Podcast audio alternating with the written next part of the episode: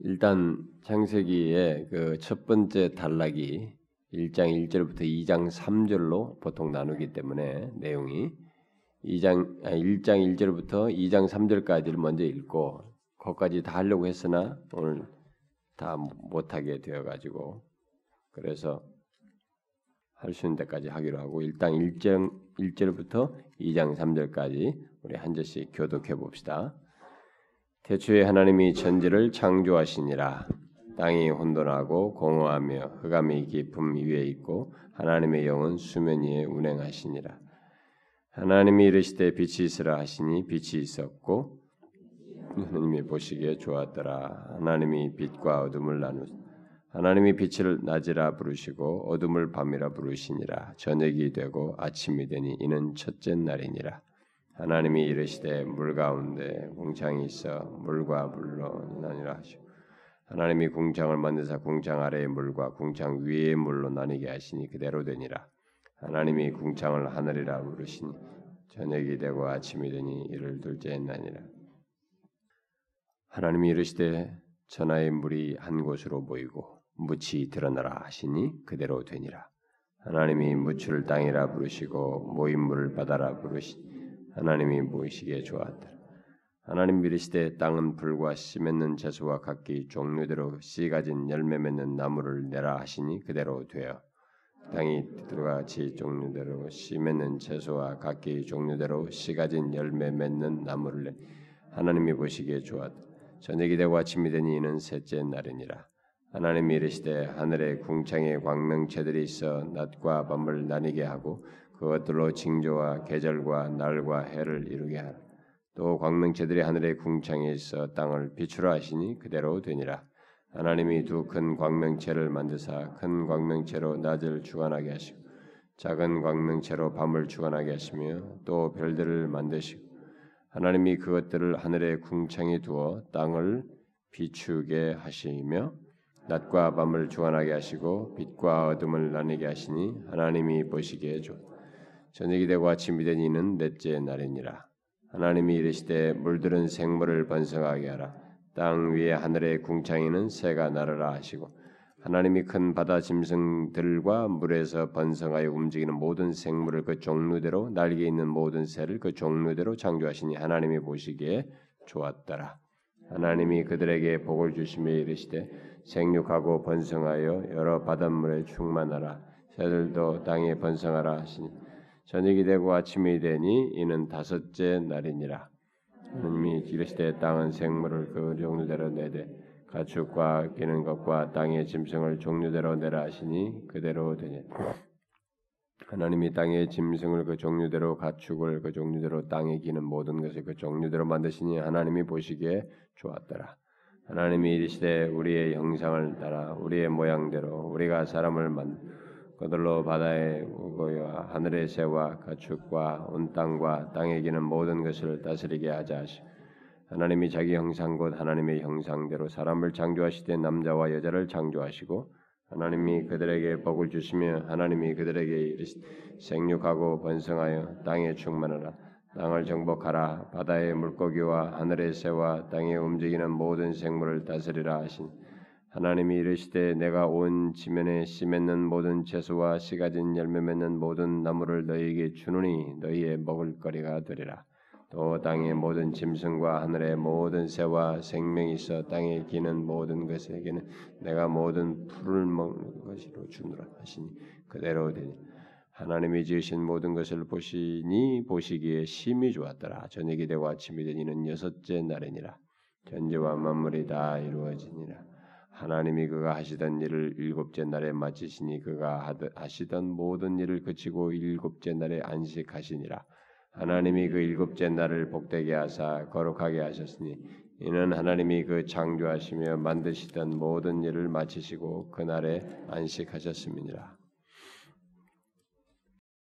이 장세기로 이제 부득불하게 이제 이렇게 한 장씩 가는 방식으로 금요일 날 하는 것은 그래도 이제 대충 성경을 이렇게 쭉 흐름 속에서 무엇을 중요시하고 성경을 어떻게 봐야 되는지에 대한 그런 관점에서 주로 얘기하니까 성경을 보는 관점을 추, 특별히 여러분들에게 갖게 하면서 그 내용을 이게 이제 좀 적용적인 차원에서 설명과 적용적인 차원에서 쉽게 하는 시간이죠. 우리 성도들이 어떤 때는 어떤 온지 얼마 안 된 사람들은 좀 어렵다 이런 사람들이 있단 말이에요 성경이. 근데 이 금요일날은 제가 굉장히 쉽게 하는 편이잖아요. 수 풀어서 설명하니까 저도 뭐 깊이 공, 연구할 시간이 금요일날은 별로 없어요. 주일날 게 바쁘기 때문에. 그러니까 금요일날은 저도 시간을 상대적으로 적게 준비를 합니다. 간단하게 하는데.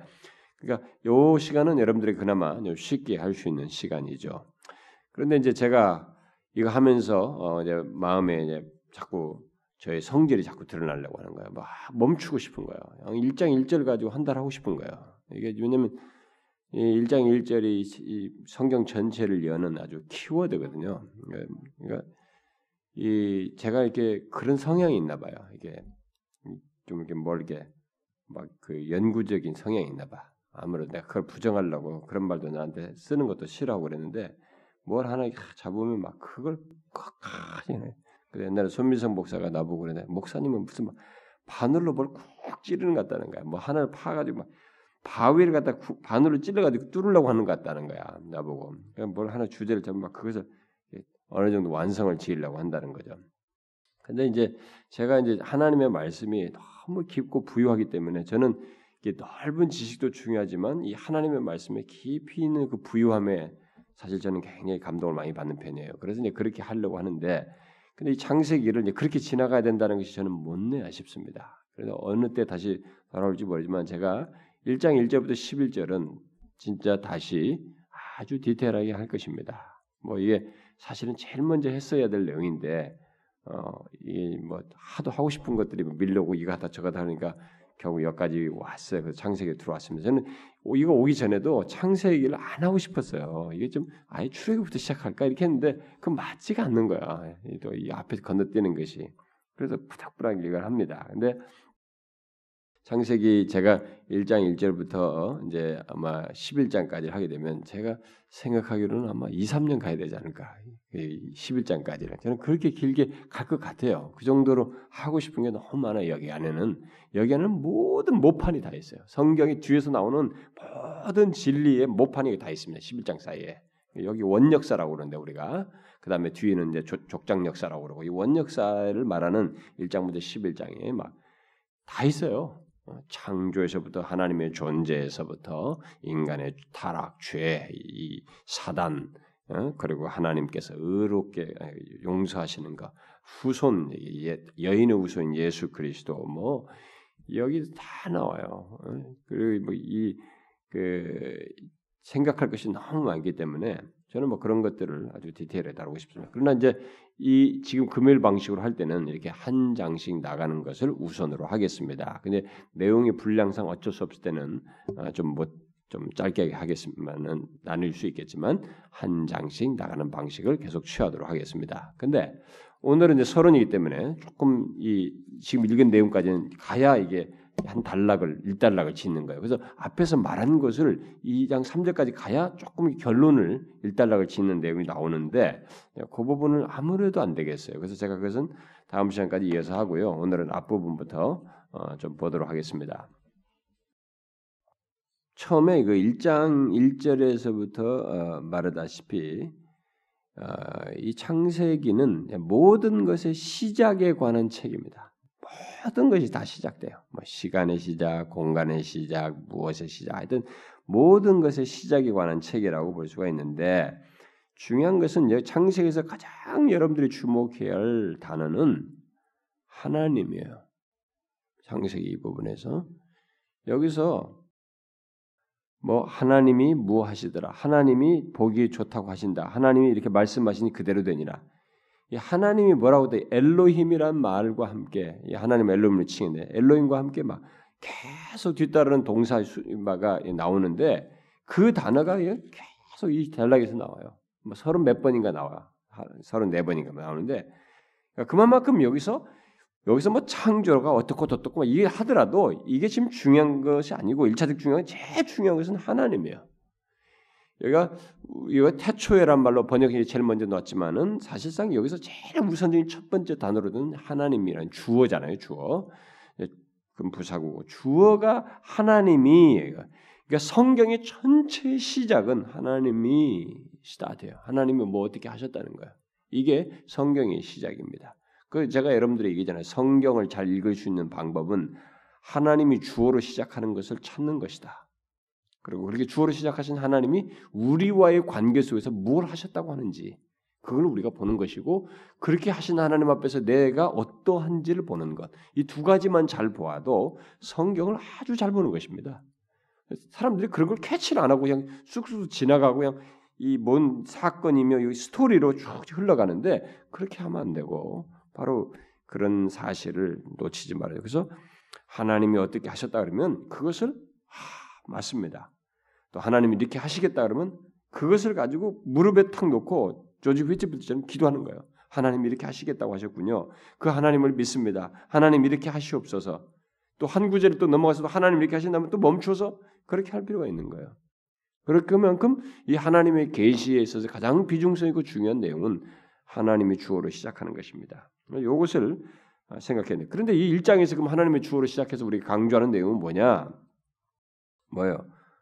하나님이 뭐 존재하신 건 두말할 것도 없고 하나님이 창조주시다는 것을 얘기하시는 거죠. 음? 하나님이 창조하시는 것을 창조주시다. 음? 그래서 이제 오늘 그 어, 창조주로서 이제 등장을 하는 말씀을 이제 전개를 하시는데 우리가 읽은 이 이제 다음 시간까지 살피겠습니다만은 여기 그 1 정 1절부터 2장 3절까지 이 한 단락에서 이 내용을 단순히 이제 하나님께서 만물을 창조하신 것만을 말한다고 보면 안 되고 어, 그렇지는 않고 창조하신 것만을 말한다기보다는 이 창조하시는 내용 속에서 사실상 우리가 이제 눈을 떠서 이렇게 딱 발견해야 할 중요한 뭐냐면 일차적으로 이게 창조에 대한 어떤 어, 내용들을 말을 하고 있지만 이런 것들이 다 무엇을 드러내기 위한 창조인지를 발견해야 돼요. 여기서 이 첫 번째다. 이게 뭐냐? 여기서 중요한 1차적으로 우리가 발견해야 될 것은 하나님께서 일종의 그의 왕국을 계시하시는 거예요. 그의 왕국을 그의 왕국을 이렇게 설립하시는 것, 설립하심으로써 계시하는 것. 요걸 우리가 발견. 이게 지금 여기서 이렇게씩 모든 창조 세계를 통해서 그분의 왕국을 이렇게 물질 세계와 영적인 세계들을 다 창조하셔서 이렇게 하나 구현을 설립하시는 이 내용으로서 봐야 됩니다. 요것이 인간에 의해서 깨지지만 하나님이 멈추지 않냐고 예수 그리스도를 통해서 완성하시는 그의 나라를 하나님의 왕국을 완성하시는 그래서 계시록 21장 22장에 가면 새 하늘과 새 땅이 그 왕국의 완전한 모습이 다시 예수 그리스도 회복돼서 완전히 세워진 왕국이 현현되는 것입니다. 그 왕국에 속한 자들만 다 거기에 와가지고 완성된 하나님 나라를 우리가 보게 되는 것입니다. 근데 그것을 사실상 여기서 처음에 하나님께서 이제 이 구현을 하셨죠. 설립을 하신 것입니다. 음? 그러니까 여러분들 제가 이런 얘기를 하면 아 이게 여기 구절이나 설명하셨는데 그렇게만 자꾸 보면 안 되는 거예요. 성경이 뭐라고 말했다 이 문자만 보면 안 되고 이 문자 속에서 전체 성경 속에서 하나님께서 말하고자 하는 큰 그림을 계속 봐가면서 읽어 나가야. 그 제가 이 복음서 같은 설명할 때도 어떤 관점에서 봐야 되느냐 이 문제를 자꾸 설명했던 것을 중요한 거예요. 성경은 그렇게 그, 아주 그게 중요한 겁니다. 성경은 그런 것이 없이 성경을 보는 것과 가지고 보는 건 다르단 말입니다. 자, 그런데 이 왕국은 하나님께서 지금, 지금 세우시는 내용이에요. 창조를 통해서 세우는데 이 하나님께서 세우시는 그의 나라 뭐 왕국이죠. 이 왕국은 타락하기 전이기 때문에 지금 이 지금 왕국을 세우는 2장 3절까지 내용이 타락하기 전이기 때문에 어, 예수 그리스도의 죽으심 안에서 세워지는 하나님 나라 그 은혜의 왕국이 아니고 은혜 왕국이라는 그 표현을 쓰기가 어렵고 여기는 하나님께서 뭐예요? 타락하기 전이기 때문에 하나님의 호의와 기쁨이 기쁨을 드러낸 하나님의 왕국이라고 생각하면 됩니다. 그러니까 하나님이 몹시 기뻐하시면서 자신의 호의를 마음껏 드러내는 그런 왕국이에요. 그러니까 아직 은혜라는 말을 쓰려면은 음? 이게 뭔가 자격이 없는데 베푸는 것이니까 죄가 있어서 죄를 사함으로써 이게 세운 왕국이란 말이에요. 그러니까 그리스도 타락 이후에 세워지는 것인데 그리스도 안에 세우는 은혜의 왕국인데 여기서는 그 전 문제이기 때문에 이 그 왕국의 원형이 처음에 뭐, 원형이 지금 나오는 것이에요. 그러니까 이것은 하나님께서 자신의 굉장히 자신의 기뻐하시는 게 호의라고 해야 되지. 페이버라고 해야 되지. 그레이스라기보다는 음? 그런 왕국을 세우시는 것이라고 말할 수 있겠습니다. 자, 그러면 어떻게 이 하나님의 왕국을 건설하시는가를 이제 봐야 되는데 오늘 읽은 내용의 이 중심 주제가 중심된 내용이 바로 처음에 첫, 첫 내용인데 이게 첫 내용이 바로 뭘 우리가 창조했다더라 이게 아니고 하나님의 왕국을 건설하는 것이란 말이에요. 그런 것이니까 그 왕국을 어떻게 건설하는지를 우리가 주목해 봐야 되는 것입니다. 음? 그래서 먼저 이 서론적으로 지금 제가 이런 걸 설명하는 걸잘 들으셔야 뒷부분은 좀 이해가 됩니다. 그래서 먼저 전체적으로 말하자면은 엿새 동안 먼저 전체적인 걸 말하고 좀 뒤로 이제 하나씩 첫째 날, 둘째 날로 나가 봅시다. 엿새 동안 이 만물을 이제 창조하시게 되는데 창조하시고 어, 이게 막 창조를 하는데 이 창조 내용들이 여러분들 잘 보면은 나중에 사람 인간이나 짐승들에게 어? 너희들에게도 생명이 있는 땅에 기는 것이나 모든 것에 모든 풀을 풀을 먹을 거리를 주노라. 어? 모든 짐승과 하늘의 새들에게 풀을 준다. 씨 맺는 거죠.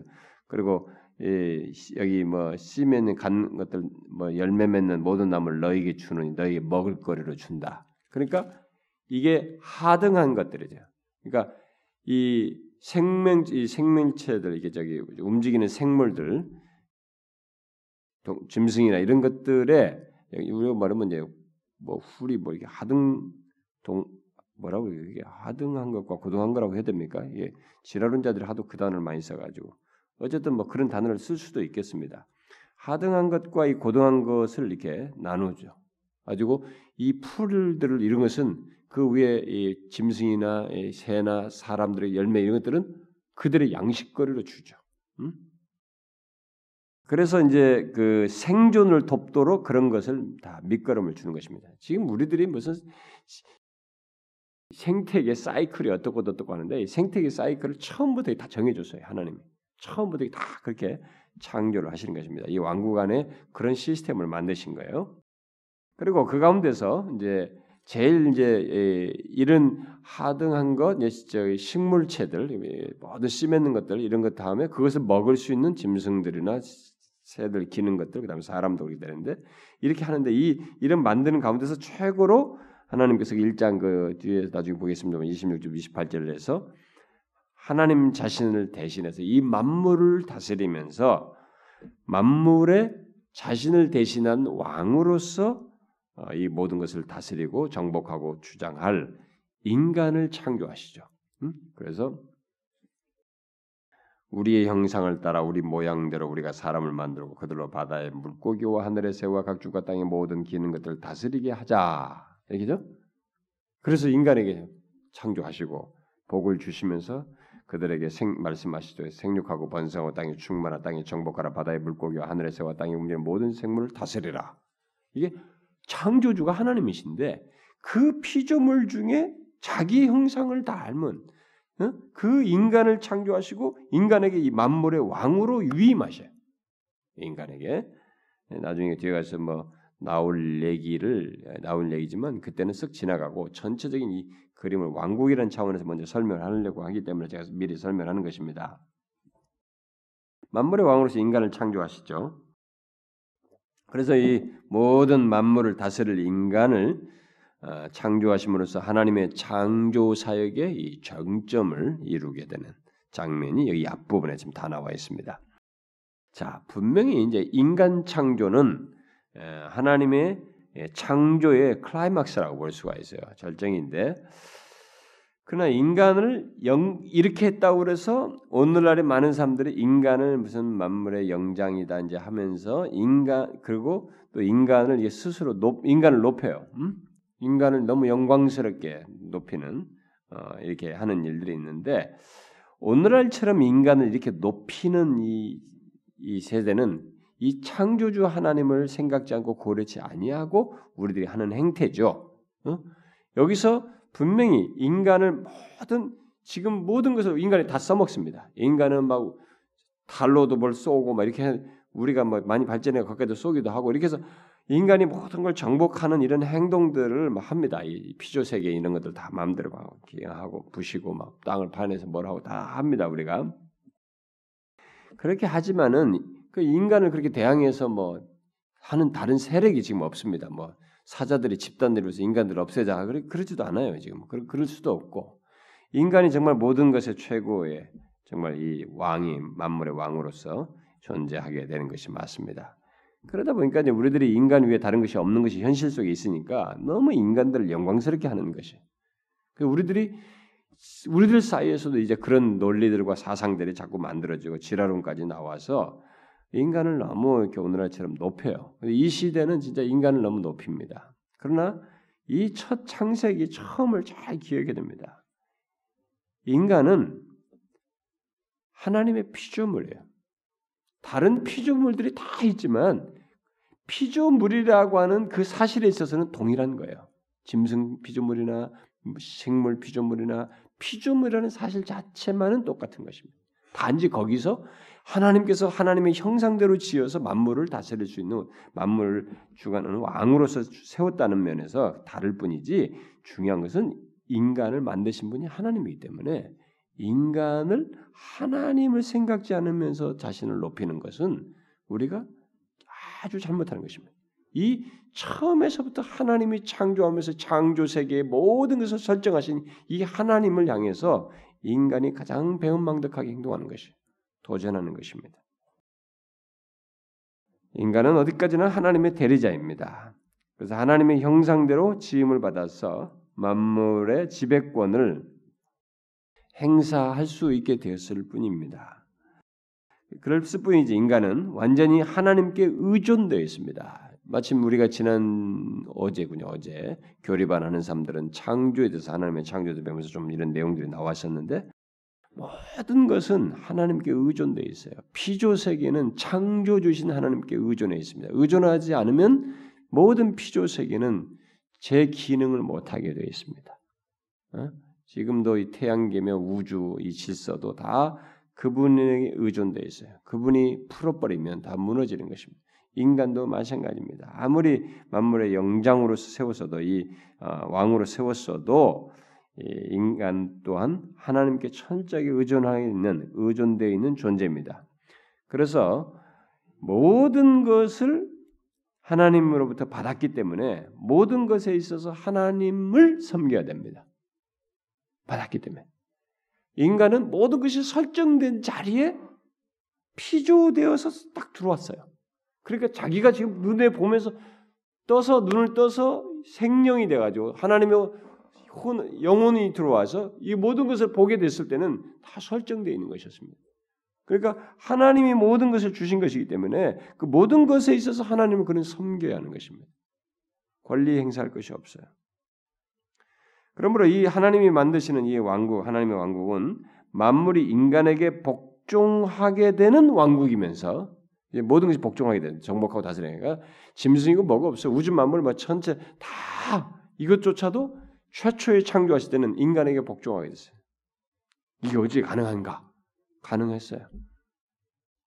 그 모든 것이 질서가 하나도 깨지지 않는 가운데 질서를 다 잡고 있었기 때문에 그런 가운데서 하나님이 그렇게 위임을 했기 때문에 이 인간에게 모든 것이 복종하게 돼 있었습니다. 그러니까 하나님이 처음 만드신 이 하나님의 왕국은 만물이 인간에게 복종하는 과 동시에 뭐예요?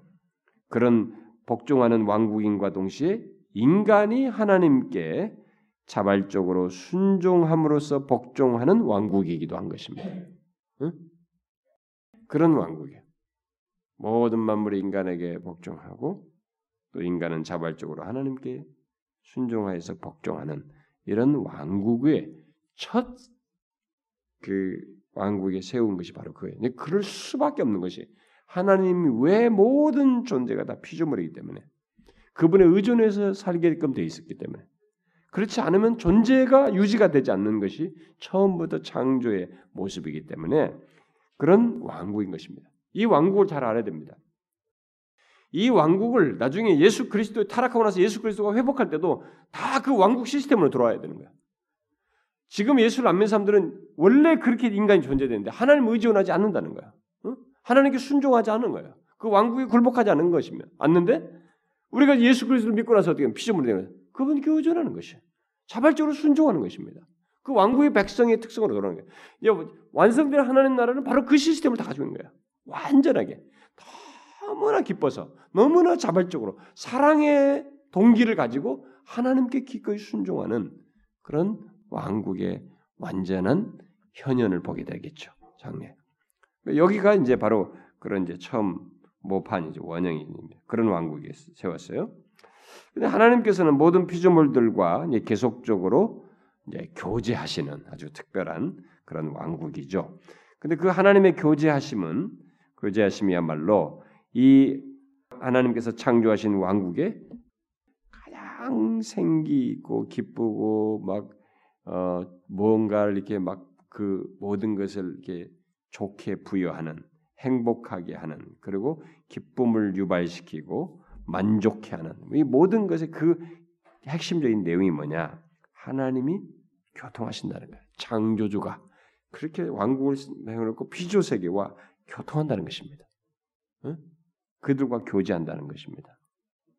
특별히 인격적인 교제, 인격적인 존 형상을 지은 인간과 하나님께서 이렇게 교제하신다는.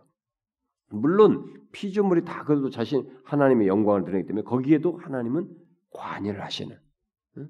그런 관여를 하시는 그런 장면인데, 근데 이 왕국에서 어쨌든 제일 중요한 것은 뭐냐면 그 하나님께서 이 창, 이 창조하신 그 왕국에 왕국에서 교제하신다는 거야 하나님이 창조. 그러니까 여러분들은 아 뭐 이런 건 너무 익숙해가지고 단어가 익숙해가지고 뭐 하나님이 교제하신다. 뭐 그게 뭐 대수롭냐 이렇게 생각할지 모르지만 잘 생각해야 돼요.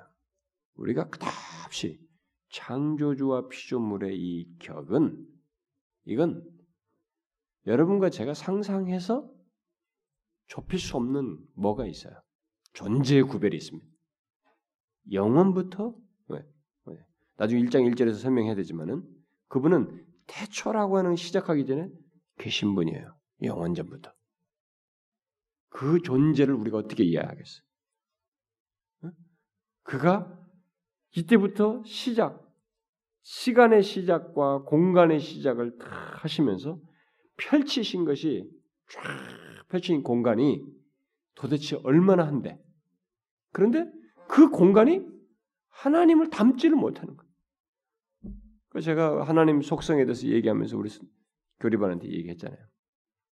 우리는 죽으라고 시공간적인 이, 이 개념을 가지고 있기 때문에 이 성경에 보면 하늘을 펴시다 그랬죠. 편다 그랬죠. spread 그랬죠. 하늘을 폈다 그랬습니다. 그러면 이게 하늘이 끝이 있다는 얘기예요. 공간으로서의 끝이 있는 것이에요. 결국은 하나님께서 만드신. 근데 이 하늘이라고 하는 우주가 어? 이 지금 우리가 성경에 보면 하늘도 단어가 다르단 말이에요. 어, 일, 바울이 삼층천 갔다고 했을 때그 삼층천이라고 하는 것은 여기서 이제 창공을 가리켜서 하늘이다라고 불렀다고 그랬어요. 하나님께서 하늘이다 창공을 보고. 예? 그러니까 그렇게 볼 때 하늘이 이제 성경에서 하늘의 하늘이라도 이런 말도 하고 바울은 또 삼층천이라는 표현을 쓴단 말이에요. 그랬을 때 이들의 개념 속에 는 신약으로 와서 바울이 쓸 때 삼층천 개념은 이제 1층천은 대기권이란 말이에요. 일장에는 창, 공이 있는 대기권. 그러니까 이 우리 대기를 보호하고 있어야 거기에 새들이 기거하고 이렇게 하는 대기권을 가리켜서 궁창을 두고 두고 말하는 거죠. 응? 그게 1층천이단 말이에요. 근데 이 대기 대기근은 지구를 둘러싸고 있는 것이지 지구만 딱 벗어나면은 공기가 없단 말이에요. 거기 그 위는 우주예요. 모든 별들이 이게 2층천입니다. 3층천이라는 것은 그 하나님의 보좌라는 거예요. 그러면 이 공간은 아무리 커도 하나님 보좌 아래 있는 거예요. 그 발등상인 거지 진짜. 그러면 우리는 끝없이 공간 개념으로 자꾸 생각하면 그러면 하나님은 도대체 등치가 얼마나 크냐 이제. 응? 와, 얼마나 문어발을 하고 있는 것인가 말이지. 끝없이 공간적인. 근데 여러분 보세요. 이 우주라고 하는 것이 지금 최근에 엊그저께인가 신문에 하나 나왔는데 지금까지 은하계들을 막 계속 찍은 것을 컴퓨터로 조합을 다 했다는 거예요. 음? 조합을 했는데 그 조합을 하니까 이렇게 뭉쳐져 있어요. 그러니까 지금까지 하여튼 만원경이든 모든 가능한 것으로 방식으로 과학이 할 수 있는 것으로 다 찍었다고 하는 것 어느 정도 계산상으로까지 확장시킨 것이 어디까지냐? 빛으로 70억 년을 가, 억년을 가는 70억 광년의 길이를 이게 그렸다는 거예요. 나사에서. 근데 그것을 이제 뭐 어디 들어가면 볼 수 있다고 하는데 그러니까 70억 광년, 빛의 속도로 70억 년을 가야 되는 거예요. 여러분 1억이라는 1억 년이라는 길이가 얼마나 상상이 됩니까? 1년이면 365일. 이게 1억 년을 돼요. 70억 년이야. 그 빛이 얼마나 빨라요. 그 속도로 끝없이 가도 이 우주는 아직까지 끝을 못 본 거예요. 인간이 찾아낸 것만 그 정도 발견한 거기라는 거예요. 그럼 이게 끝은 도대체 어디냐 이거? 상상이 안 가요. 우리가 머리를 아무리 확장해도 70억 광년의 이 넓이를 이 광대한 세계를 우리가 측량할 수가 없습니다. 근데 그게 이층천이에요. 성경적으로 보면 이제. 그러니 하나님이 태초에 시간과 이런 공간을 창조하셨다. 도대체 하나님은 어떤 분이냐 이거야. 그래서 우리가 여기서 생각해야 되는 것이 뭐 하나님이 우리와 교제하신다? 당근이지. 안 당근이에요, 여러분. 당근 아니야. 이거 우리 쪽에서 생각하는 일. 그러니까 우리가 너무 쉽게 생각하는 거예요. 지금은 예수 그리스도 안에서 말을 하니까 그 말을 할 수 있는데 그리스도 안에서 존재 자체를 놓고 보면 이게 아, 상상하기 어려워요. 이 창조주 하나님이 도대체 어떤 분이냐. 그렇게 하신 분. 근데 그 공간이 하나님에게는 공간 공간이 하나님을 이렇게 제한하지 못해. 70억 광년의 넓이가 하나님에게서는 한 줌 같기도 한 거야. 응? 어디든지 다 자신의 현현을 계셔. 그러니까 이게 도대체 어떻게 되느냐 이거. 우리 경험 세계 없는 지식이거든 이게. 아니 70억 광년 그렇게 광대한 세계를 하나님 현현을 다 드러낼 수 있단 말이에요. 어? 아니 미국에도 그렇고 여기도 그렇고 현현을 다 드러낼 수 있다 이게. 어떻게 이런 식이 가능하냐 이게. 우리가 머리가 미치지 못합니다 거기에. 음? 이 하나님의 존재에 대해서 그래서 아무리 영이시다. 이 하나님의 영이시다. 볼 수 없다. 이 영이신 하나님의 이 존재를 우리가 이해할 수가 없어요. 아무리 펼치려도 이해가 안 됩니다. 근데 그분이 창조주. 근데 그 창조주가 인간을 창조하시 피조 세계를 만들고 이 땅에 땅일 때 이 땅의 중심은 지금 우리 현재 살고 있는 이 지구죠 지금 이 땅을 중심으로 해서 이런 세계를 창조를 하셨는데 그 땅이 창조해놓고 인간을 흙으로 빚어서 찾아 형상대로 생기를 넣어서 만들었단 말이에요. 창조했단 말이에요. 인간과 교통해. 모든 비조 세계와 거기에서 자신을 드러내셔. 이게 어떤 거냐 이거. 지극히 영광스러운 거예요. 우리가 이것을 많이 묵상해야 됩니다.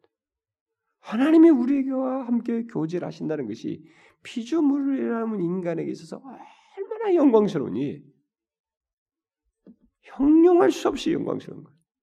그래서 하나님을 만난다, 하나님을 대면한다. 우리가 인간 존재가 하나님을 알게 된다, 그분을 믿게 되고 그분과 교제를 한다, 관계를 갖는다. 여러분들이 너무 쉽게 생각하고 있어서 은혜를 못 받고 있는 거예요. 쉽게 생각할 수 없는 그분의 존재를 생각하면 진짜 은혜를 받습니다. 나 같은 자가 이제 어떻게 이 죄인이 어? 그래서 이 어떻게 이 아이작 같은 것이 벌레 같은 날 위에 이제 빈정되는 사람들이 막 벌레 신앙 이런 빈정되는데 그게 무슨 뭐 자기 학대하려고 하는 게 아니야. 하나님의 광대하심 앞에서 인간이 죄밖에 없는 내가를 어떻게 그렇게 하나님과 교제를 할 수 있도록 하셨는가라는 걸 생각하게 될 때, 야 이거 어떻게 나 같은 자가 어떻게 이 벌레 같은 자를 어떻게 이렇게 하셨나? 이게 은혜로움이 은혜가 너무 지극하다는 것에 대한 감동의 표현이에요. 그게 이 하나님의 교제하심. 이 창조 왕국에서 창조하신 창조 왕국에서 하나님이 교제하심이 가장 행복한 것이에요. 가장 큰 복이에요. 가장 중요한 것입니다. 만족과 기쁨의 근원이에요. 와 여기 뭐 열두 뭐 광주 무슨 열매가 맺고 무슨 뭐가 있고 그거 아니라고. 이 피조물이 하나님과 교제한다는 것이 지복이에요. 그게 가장 행복한 것이. 저는 이 얘기만 해 계속 하고 싶습니다. 진짜로. 이게 얼마나 은혜로우냐 이거. 그래서 이 하나님이로 시작한 이 하나님이 쫙 왕국을 세우시면 나중에 피조물로서 인간을 두고 자기 생기를 우러내셔서 하나님의 형상대로 지으셔서 이 그와 이렇게 그 영광스러운 께서 영존하신 그분께서 교제하신다. 야 너무너무 엄청난 얘기입니다. 여러분들이 그 차원에서 자기 자신이 지금 하나님과 예수 그리스도 안에 교제한 것이 얼마나 복인지를 아셔야 됩니다. 그래서 이것을 여러분들이 어느 정도까지 그것이 진짜 복이군요. 너무 엄청나군요라고 하는 것이 어느 정도까지 여러분들이 고양되었냐면은 여러분들이 지금 가장 사랑하고 애착하고 놓지 않고 싶어하는 이 모든 것을 다 밑으로 내려놓을 정도로 그분의 교제하심의 영광스러움과 지고함을 지복됨을 보셔야 합니다. 그러니까 뭐, 뭐 내가 좋아하는 스포츠, 뭐 사랑하는 여인, 무슨 뭐 아내, 남편, 부모 이것보다도 돈보다도 비교가 안 되는 하나님 그분과 교제. 내가 그 그분과 교제할 수 있다는 것이 이런 것이 아무것도 아닌 것처럼 보이고 이렇게 자신이 하나님과의 교제하게 된 것을 영광스럽게 볼 수 있는 상태까지 와야 여러분들이 조금 묵상이 된 겁니다. 그래서 옛날 믿음의 선배들이 하나님을 묵상하다가 황홀했던 것들이 사실 그거예요. 뭐 그들이 바보냐면 멍청한 사람들이 다 똑똑한 사람들인데 하나님 묵상하다가 그 가에 가야 돼요. 우리가 그러니까 우리들이 너무 묵상을 안 하는 거야. 눈에 당장 보이는 물질 세계 이런 것들은 막 되게 몰입하면서 이 영존하신 하나님이 피조물인 나에게 교제한다는 것. 예수 그리스도 안에서 우리가 또 그런 사람이 됐다는 거예요. 교제한다는 것이 이게 얼마나 큰 복이에요. 지복인지를 형용할 수 없는 거예요, 여러분. 형용할 수 없는 거예요. 제가 계속 얘기잖아요. 우주 만물 하나님 앞에서는 한 줌 같은 것일 수 있어요. 이 모든 광대한 세계가. 그분께서 수천 년의 수많은 종제들이 있는 가운데 바로 그것도 여러 땅 가운데 우리와 교제한다. 나와 교제한다. 상상하기 어려운 은혜입니다.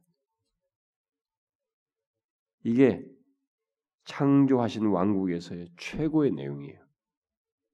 그것을 여기서 봐야 돼. 창조 첫 창조에서 인간이 엄청난 복을 받았다. 자기가 누릴 수 있는 최고의 특권은 그것이었어요. 최고의 만족, 최고의 행복, 최고의 기쁨은 그 창조주가 자기와 교제한다는 그게 이 창조된 왕국의 최고의 내용입니다.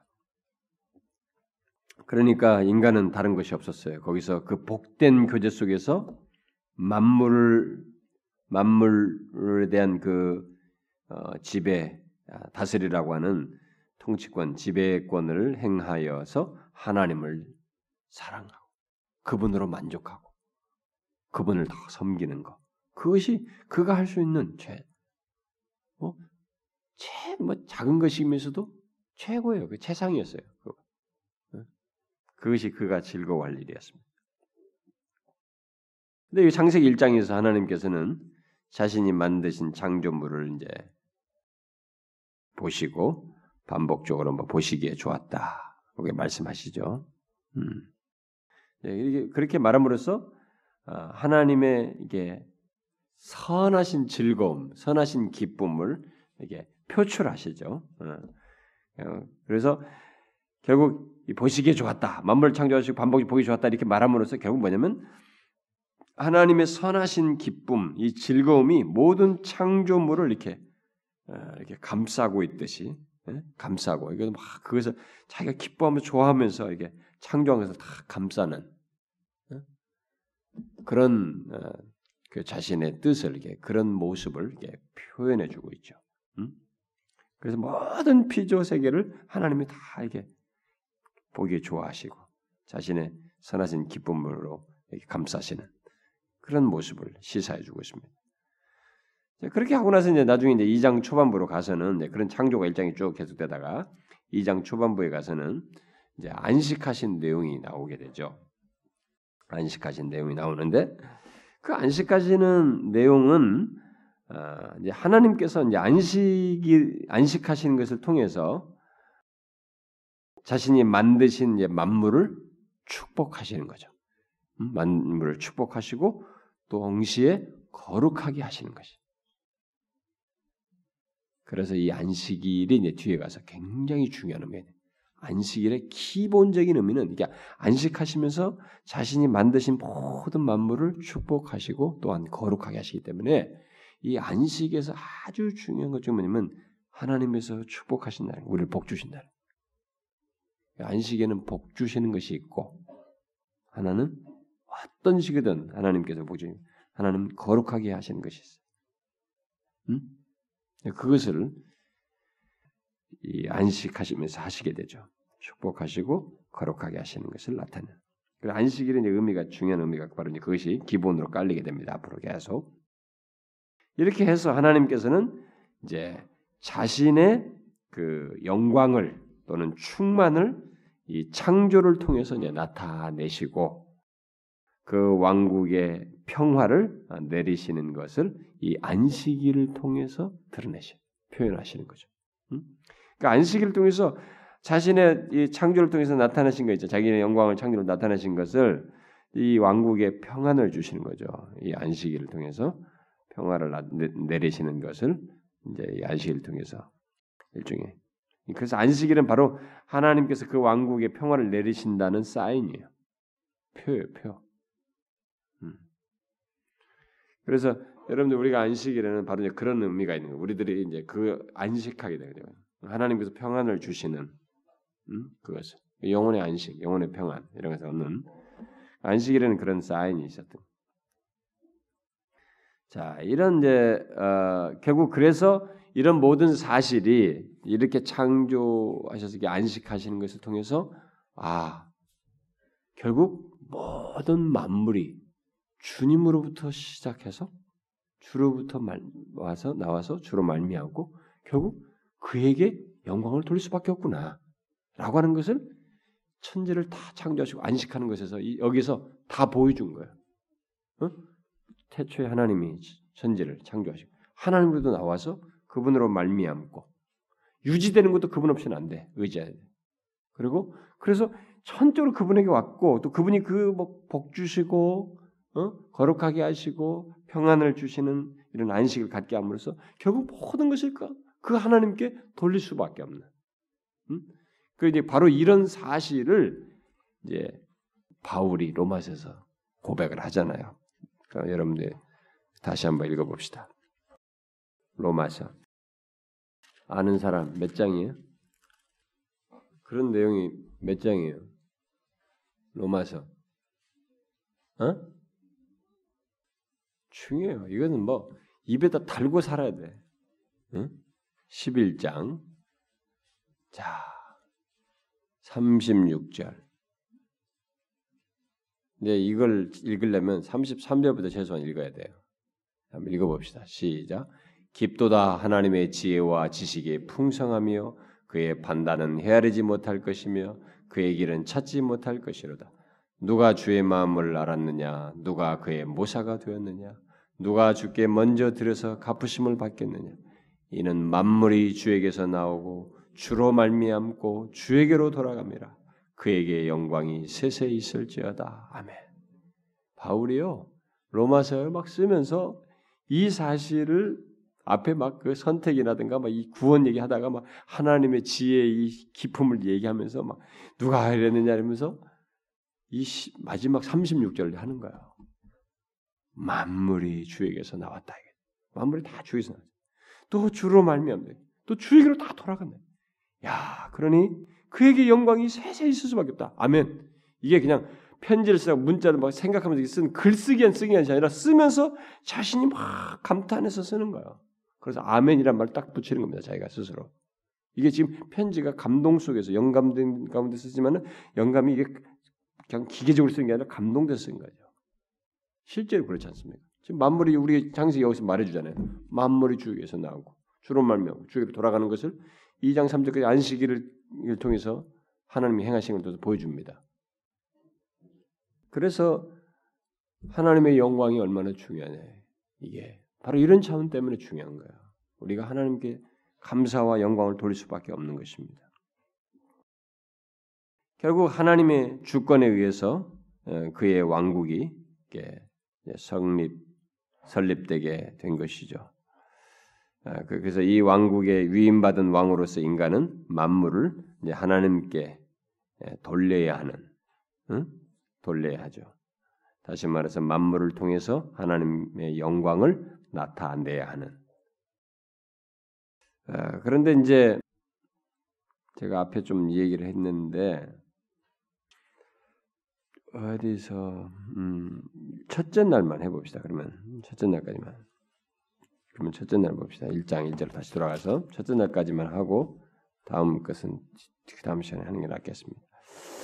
자, 여러분과 제가 지금 보고 있는 모든 현재의 이 세계는 이런 현재의 세계가 없었던 때가 있었죠. 전혀 이런 것이 없었던 때가 있습니다. 그게 언제요? 그게 바로 1장 1절이 말합니다. 태초에 하나님이 천지를 창조하셨다. 그러니까 이것이 하기 전에 대초라고 하는 시간과 공간을 창조하는 이것이 있기 전에는 이런 것이 없었죠. 지금 우리가 보고 있는 이 모든 세계가 전혀 없었던 시기가 있었죠. 그때 하나님이 홀로 계셨던 것입니다. 대초에 하나님이 천지를 창조하시고 하시기 전에 홀로 계셨던 것이죠. 성부, 성자, 성령 삼위일체께서 계셨던 것입니다. 제가 교리반에서도 얘기지만 그럼 도대체 뭐 하고 계셨나? 우리는 쓸데없는 질문을 합니다. 어? 그 영원인데 우리는 시간이라고 해봐야 시간이 지금 막 장구한 세월이 흘렀다 할지라도 이게 하나님에게서는 하나님은 시제가 없어요. 통째로 우리가 갖는 과거, 현재, 미래라는 통째 삼시제를 통시제로 아는 아시는 분이시란 말이에요. 그런 지식을 가지시는 분이시라고. 그래서 미래에 일어날 아주 디테일한 것까지 동시에 다 아시는 그런 아심을 가지고 계신 전지하신 분이시란 말이에요. 그러니까 우리는 이게 장구한 세월이다. 하나님의 영원의 시점에서는 이게 점 같을 수도 있는 거예요. 여러분 생각을 하셔야 됩니다. 천년이 하루 같고 뭐 이렇게도 말 표현도 하잖아요. 우리가 천년이라고 하는 것이 하나님에게서는 진짜 하루 같을 수도 있는 것이 아무것도 아닐 수도 있는 것입니다. 우리에게만 그런 느낌이 있는 것이. 그러면 우리 하나님 뭐 하고 계셨나? 너무 심심했겠다. 너무 외로우셨나 봐. 외로우니까 우리하고 교제하고 싶어가지고 우리 인간들 만드시고 이렇게 하셨나 보다. 절대로 그렇지 않습니다. 하나님은 뭔 결핍이라는 것이 없었어요. 외로움이다, 부족하다 이런 것이 전혀 없었습니다. 삼위 사이에서 지금 우리가 우리 형상대로 만들자 이렇게 할때 삼위 사이에서 이 얘기를 하시잖아요. 그런 것처럼 삼위 사이의 이그 교제 속에서 그런 것에 결핍이라고 할 만한 것을 전혀 가지고 있지 않았습니다. 그래서 하나님 자신이 교리만에서 얘기죠. 자 충족적이에요. 스스로 충족하죠. 스스로 충족, 만족하는 거. 완전 뭔가 불만이 좀 있어요. 뭔가 부족하다고 느끼, 뭔가 느낌이라도 있어야 그게 있어야 뭔가 이게 있어야 되잖아요. 근데 하나님 자신은 자 충족적이야. 스스로 완전히 충족하신 모든 것이 완전성을 가지고 있다. 어떤 속성에든 다 완전성을 기본으로 하고 있단 말이에요. 완전하시기 때문에 그런 게 전혀 없어요. 그러면 왜 창조하셨냐 인간을? 그러신 분인데. 요건 제가 이제 뭐 여러분들에게 나중에 이 하나님 영광 같은 것을 얘기할 때 또 창조에 대한 목적이라든가 이런 걸 디테, 디테일하게 할 때 언급을 해야 되지만 하나님 자신이 가지고 계신 이 하나님의 신성의 본성이라고 할까요? 성품의 본성이라고 할까? 성품의 특성이라고 할까? 그것이 이 결국은 동기가 됐다고 볼 수가 있어요. 조나단 에드워드 같은 사람은 하나님의 무한한 선의 충만을 발산하는 하나님 자신의 안에 있는 성향 때문이다. 이렇게 말을 했어요. 음? 하나님의 무한한 선의 충만을 발산하려는 하나님 자신 안에 있는 이 성향, 응? 예, 뭐 이게 그것을 주권적인 의지로. 그러니까 제가 교리만에서도 얘기했지만 성경에 보면 갈라 에, 골로새서도 충만의 충만이다. 그죠? 응? 하나님은 자신이 이렇게 정체되어 있는 존재가 아니셔요. 자충족적이면서 충만의 충만. 이렇게 막 확산력, 확장성을 가지고 있는 충만히 범람하는, 충만히 이렇게 밖으로 확산되어지는 이런 속성을 가지고 있어요. 그런 성향을 자신의 속성이 그런 성향을 가지고 있어요. 그러니까 그런 차원에서 자신의 선하심을 이렇게 발산하려는 그 자신의 성품을 따라서 속성을 따라서 그런 성향을 따라서 예, 충만의 충만을 발산하려는 성향을 따라서 창조를 작정하신 거죠. 뜻하신 것입니다. 기쁘신 뜻대로 예, 주권적인 의지로 하신 거죠. 그래서 자신을 흘러 넘치게 하는 넘치게 하고 발산하려는 그 신성의 충만을 따라서 창조를 하신 거죠. 벌커프라는 사람은 이런 것을 선언적인 영광을 나타내기 위해서다. 자신의 선언하는 거죠. 자기 자신을 이렇게 밖으로 드러내는 거예요. 선언적으로 드러내는 알게 하는 그런 영광을 나타내기 위해서 창조를 하셨다. 뭐 이렇게 말을 또 합니다. 그러니까 그건 어, 그런 하나님의 자신 안에서 찾을 수 있는 이유입니다. 뭐 우리가 뭐 필요해서 뭐 우리하고 좀 뭐 심심하실까봐 뭐 부족해서 그런 거 없어요. 전혀 그렇지 않습니다. 그걸 사도행전에서 이미 말을 했죠. 여러분 사도행전 한번 찾아봅시다. 사도행전 17장 아테네에서 설교할 때 바울이 얘기한 17장 25절. 자, 먼저 24절부터 읽어보면 좋겠죠. 24절 25절 읽어봅시다. 시작. 우주와 그 가운데 있는 만물을 지으신 하나님께서는 천재 주제시니 손으로 지으신 전에 계시지 아니하시고 또 무엇이 부족한 것처럼 사람의 손으로 섬김을 받으시는 것이 아니니 이는 만민에게 생명과 호흡과 만물을 친히 주시는 이시다. 자 여기서 지금 25절에 무엇이 부족한 것처럼 예? 사람으로부터 뭔가를 필요로 하는 존재가 아니에요. 무엇이 부족한 것처럼 사람의 손으로 성경을 받는 것이 아닙니다. 응? 이게 하나님께서 처음부터 우리가 아 우리가 필요로 해서 그랬을 거야 전혀 그렇지 않아요. 응? 처음 창조할 때도 하나님은 우리를 우리가 필요물이 아니었습니다. 필요물이 아니었어요. 필요물이 아니었던 거죠. 지금도 하나님께서는 우리를 필요로 하지 않습니다. 우리가 없으면 안 되는 그건 아니에요. 필요는 아니란 말이에요. 그, 그, 그 부분에서 우리 착각하면 안 되는 것이. 그래서 이 처음에 창조는 하나님의 충만으로부터의 창조예요. 응? 그의 충만함으로부터 천지를 창조하신 것입니다.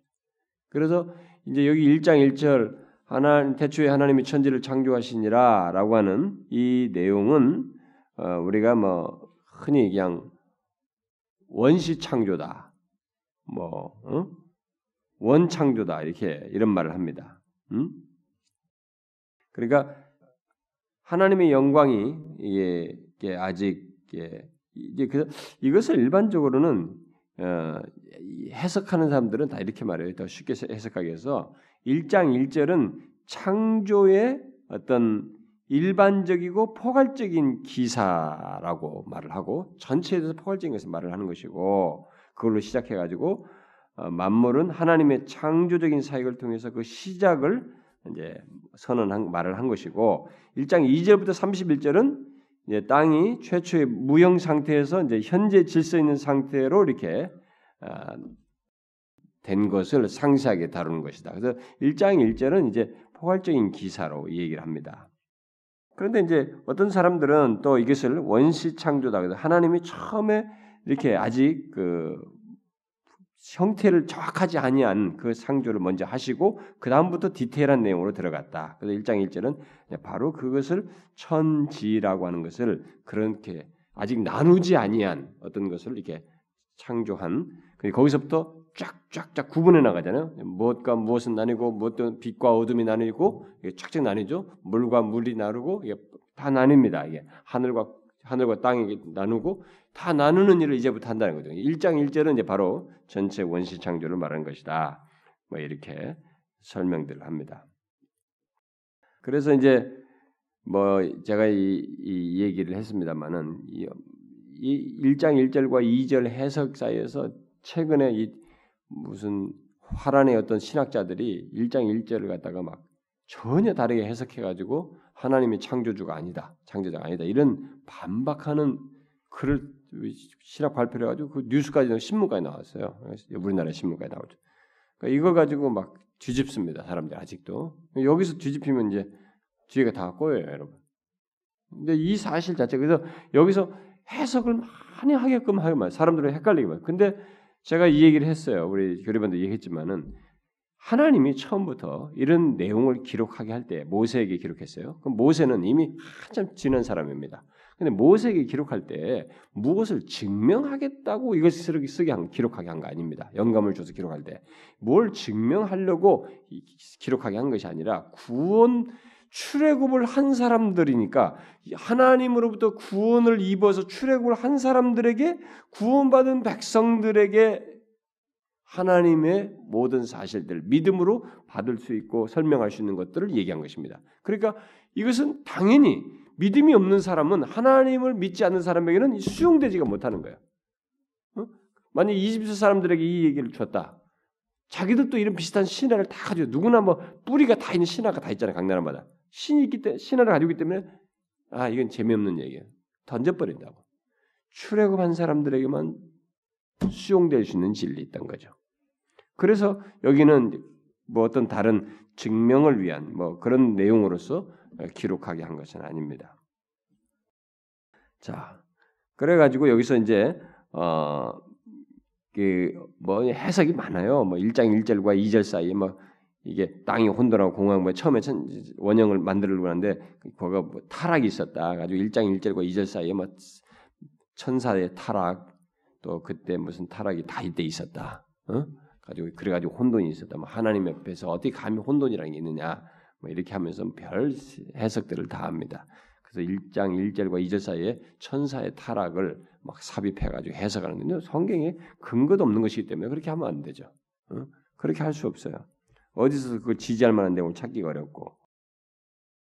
그래서 어쨌든 지금 이것은 1장 2절은 땅의 원 상태와 이제 하늘을 창조하신 것을 보고 이제 아직 형태를 구별할 수 없는 가운데 흑암 가운데 있었다는 사실 바로 그걸 말하는 것입니다. 땅의 원 상태와 그 아직 형태를 이제 구별되지 않는 그 상태에 그래서 그 상태가 이제 혼돈하고 공하고 흑암이 있는 상태로 묘사하고 있는 것입니다.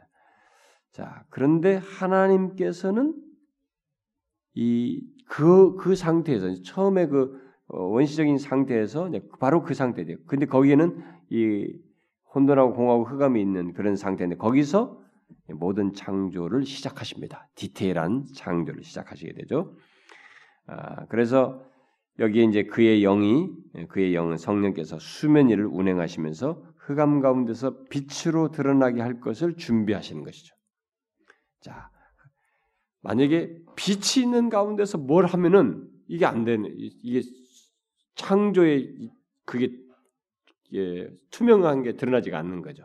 그러니까 원시 상태가 바로 이제 이런 땅의 혼돈하고 땅의 상태가 이제 혼돈하고 흠이 깊은 그런 실체가 있는데 거기서 이제 창조의 이 아름다움의 첫 관문으로 바로 빛이라는 것으로부터 시작하는 거죠. 예? 빛이라는 것부터 구체적인 것을 저는 하게 됩니다. 그래서 이제 그 성령께서 수면을 운행하시면서 이제 바로 이제 빛으로 드러날 것을 준비하시고 하시게 되죠. 그래서 그 가운데 하나님께서 빛이 있으라 이렇게 말씀을 하시는데 자, 여기서도 이제 우리가 멈춰서 생각해야 됩니다. 빛이 있으라. 우리는 그냥 들으면서 수용합니다. 이것을. 근데 이게 창조주의 선언이고 창조주의 지혜의 표현이에요. 지금 없는 것을 있으라고 하는 겁니다. 그러니까 이 말이 있기 전까지는 빛이라는 것이 이 지금 현재 우리가 보고 있는 이 물질 세계에서 보는 이 가시광선과 이런 모든 빛이라고 하는 이런 것들은 없었던 거예요. 없었던 것인데 없었던 것을 있으라고 하는 것입니다. 그러니까 그러면 있으라고 하기 전에 그 실체에 대한 이 구상이 먼저 있었다는 거 아니겠어요? 그분의 지혜 속에는 이 빛이라는 실체를 그걸 가지시고 얘기하시는 거죠. 지금 없는 것을 있는 것처럼 부르신 것입니다. 빛이 있으라. 그 갑자기 부르신 것에 빛이 있으라는 그 하나님의 선언의 말씀에 빛이라는 실제가 딱 있게 된 것입니다. 찬란하게 비치는. 여러분 빛의 아름다움을 아십니까? 빛이라는 실체를 우리가 이제 익숙해서 태어나서부터 막 빛을 보고 살아서 그렇지 흑암 가운데서 빛의 실체는 정말 엄청난 것입니다. 지금은 우리가 발광체도 다 있습니다. 예, 밤에 가도 별도 있고 뭐 다 달도 있고 다 있습니다. 그러니까 우리가 지금 빛이 빛이라고 할 만한 것을 안 보지 못할 곳이 한 군데도 없어요. 어디든 다 있습니다. 근데 막 완전히 뭐 어디 벙커에 들어가지고 빛이 없는 완벽한 흑암에 이렇게 앞에도 전혀 1cm도 이게 더듬을 수 없는 그런 흑암 상태로 들어가 보면은 조금은 그 흑암의 실체에서 거기서 빛 없음에 대한 그것을 여러분들 경험할 수 있을지 모르지만 진짜 이 빛이라는 실체는 아름다운 것입니다. 그리고 우리가 가시광선이라고 하잖아요. 보는 것이잖아요. 어? 가시광선. 눈으로 볼 수 있는 광선이잖아요. 그러니까 이 빛의 세계는 형용할 수 없는 아름다움이 있습니다. 그것을 하나님의 없는 것에서 있게 하신 것입니다. 이렇게 먼저 그분에게 있었던 거죠. 없는 것을 있는 것처럼 부르신 것입니다. 근데 그 실제로 있게 됐습니다. 그러니까 빛이 있으라 하시니 어때요? 빛이 있었고 간단한 내용이지만 우주의 창조 속에서 가장 멋진 스타트가 시작되는 장면입니다. 이 빛의 최초의 출현을 여러분들이 상상해 보시면 이게 아마 우리는 뭐, 뭐 미치지도 않지만 지금은 근데 상세 보면 이게 참 경이로웠을 거라고 봅니다. 땅이 땅을 비추고 어, 후에 모든 생물과 인간들에게 비칠 그 빛을 한번 여러분들이 한번 상상해 보시면 굉장히 놀라운 것이죠. 음, 너무너무 엄청난 것입니다. 그 빛을 날마다 이제 비추시고 날마다 이 세상에 대한 이 빛을 비춤으로써 자신이 창조한 이 세상에 대한 하나님의 사랑과 관심을 나타내는 증거물이에요, 이게. 음? 이게. 아시겠어요? 그러니까 빛이 비추고 있다. 지금 비춰지고 있다는 것은 자신이 창조한 세계에 대한 하나님의 관심과 사랑의 물질적 표시예요, 이게. 음? 처음에 창조할 때 그랬던 거예요. 우리에게 그걸 생각나게 하는 것입니다. 그리고 하나님께서는 빛을 이제 어둠과 나누게 되죠. 빛을 어둠과 나누십니다. 나누셔서 빛을 낮이라고 부르시고 어둠을 밤이라고 부르십니다. 그래서 낮은 낮대로 밤은 밤대로 고유한 가치를 가지게 하시는 거죠. 그래서 어둠과 빛이 한 번 지나감으로써 첫째 날이 지나가는. 음? 아직 해와 해가 뜨고 지고는 이것이 없을 때인데 이 빛과 어둠이 한 번 지는 것을 가지고 이렇게 서로 순한 한 번씩 바뀌는 것을 가지고 첫째 날이 지났다. 이렇게 말을 하고 있어. 그래서 우리는 지금 다 그 혜택을 보는 거예요. 뭐. 이 원래 있는 거 가지고 지금 우리는 얘기하니까 뭐 설명할 거 좀, 뭐 사람들이 뭐 분석을 해봐야 아니 네가 빛을 창조해봤어? 원래 빛이 있는데 수락거든 우리가. 빛이란 걸 어떻게 만드냐 이거야. 네가. 그러니까 인간들이 지금 계속 머리 짜면서 과거를 뒤지고 뭘 해도 빛이란 걸 창조를 못하는 데 우리가 지금 원래 있었다고 생각만, 생각만 하는 거예요, 자꾸. 여기서는 창조하신 거야. 없는 것을 있는 것처럼, 있는 것으로 명하셔서 있게 된 것입니다. 그래서 이 빛이 비추인다는 것은 이 창조하신 것에 대한 하나님의 관심의 표현이. 응? 빛은 그것입니다.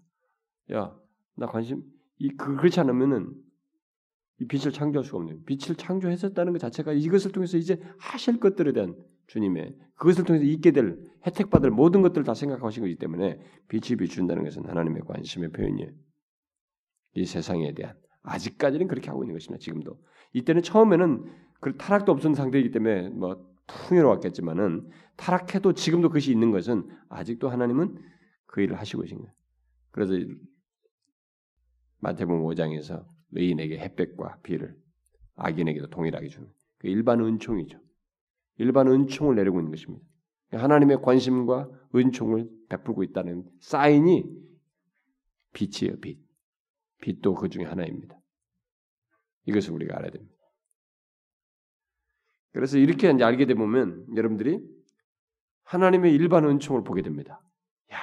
야, 독생자 안에서 그리스도의 죽으심으로 안에서 우리를 구속하신 것도 굉장히 놀랍지만은 하나님께서 이렇게 야, 참 일반 은총을 많이 베푸시는구나 우리가. 우리가 일반 은총 속에 살고 있다는 하나님의 관심 속에 살아가고 있는 것입니다. 이 세상이 타락했어도 하나님의 관심 속에 살아가고 있는 것이죠. 그래서 그걸 여러분들 기억하시고 이 하나님의 창조하신 빛 살아있는 동안에 많이 많이 누리십시오.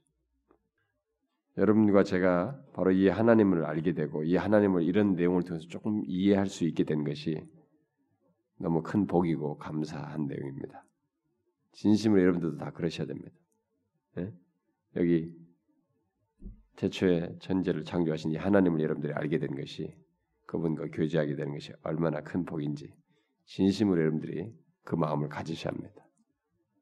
진짜로 복입니다. 우리는 피조물이에요. 이것을 기억하고 하나님과 교제하고 이런 기회 있잖아요. 하나님과 교제하는 걸 여러분들이 가장 귀히 여기셔야 합니다. 기도합시다. 하나님 아버지 감사합니다. 영존하신 하나님, 창조주 하나님, 참 우리가 감히 헤아릴 수 없는 존재의 특성을 가지고 무한하신 하나님을 아, 우리가 알게 해주시고 그 하나님의 은과 교제하는 피조물로서 그것도 죄 죄악된 우리가 그리스도로 말미암아 그 하나님과 교제할 수 있게 되어서 너무 감사합니다. 이것이 피조물 된 자의 지복이요 가장 큰 행복이며 은혜인 줄을 알고 이것을 생명처럼 여기며 주님과 교제하는 것을 가장 귀히 여기며 살아가는 저희들 되게 하여 주옵소서. 우리가 이 세상에서 귀하게 여기는 것들, 마음을 빼앗는 것과도 비교할 수 없는 것인 줄 알고 창조주 하나님, 영광스러우신 아버지 하나님과의 교제를 삶 속에서 가장 기쁘게 여기며 그분으로 인하여 감사하며 살아가는 우리 모두가 되게 하여 주옵소서. 주여, 이 창조주 하나님께 마땅히 감사와 영광을 돌리며 살아야 할 함에도 불구하고 피조물로서 그렇지 못한 주변의 영혼들에게 예수 그리스도를 전함으로써 그들도 이 하나님과 복된 관계를 갖는 일이 있도록 거기에 우리가 사용되어지게 하여 주옵소서. 주님이 우리가 함께 구했습니다마는 특별히 이 나라의 민족 참 모든 영, 이 민족의 상태가 장래가 교회와 관련돼 있는데 주께서 하시는 바대로 우리들의 교회가 너무 하나님 앞에 온전치 못하나이다. 주여 우리가 세상에 도취되어 있으며 하나님의 이 세속주의 깊이 빠져 있고 물질 만능주에 우리가 젖어 있나이다. 하나님을 이용해서 더 많은 복을 받으려고 하는 데는 관심이 있어도 주님이 기뻐하시는 것을 행하는 데는 하나님의 관심도 없고 주의 이름과 영광을 이 세상에 드러내는 데는 더 관심이 없는 것이 우리의 현실입니다. 오 주여 우리들을 용서하여 주소서. 교회들의 타락과 죄악을 용서해 주시옵소서. 크리스천들이 먼저 이 세상을 향해서 마땅한 모습을 취하지 못하고 있는 것을 용서하여 주시고 주여 우리에게 다시 한번 자비와 긍휼을 베푸시고 하나님께서 심령을 깨우셔서 각성케 하시고 부흥케 하심으로 다시 회생되어지는 일이 있게 하여 주시옵소서. 그래서 교회들이 다시 이 세대를 향해서 담대하게 복음을 전함으로써 하나님의 헛된 우상들을 섬기는 자들이 더 특세하고 있는 현실에서 그들이 오히려 굴복하여 주 앞에 나오는 역사가 있게 하여 주시옵소서. 주님 여기 모인 사랑하는 지체들을 저들의 형편과 처지를 헤아려 주시고 이 자리에 나와서 주의 말씀을 통해서 은혜를 받을 뿐만 아니라 기도를 통해서 하나님께서 기도를 들으시고 우리 삶 가운데 응답하시는 것을 경험하는 모두가 되게 하여 주옵소서. 저들의 절박한 필요와 기도 제목들을 들어주시고 하나님의 정신적으로 육체적으로 하나님의 현실적으로 필요한 것들을 주님 헤아리셔서 우리의 삶의 인도자 되신 하나님을 경험하는 모두가 되게 하여 주시옵소서. 우리의 기도를 들응답하실 하나님을 믿사옵고 예수 그리스도의 이름으로 기도하옵나이다. 아멘.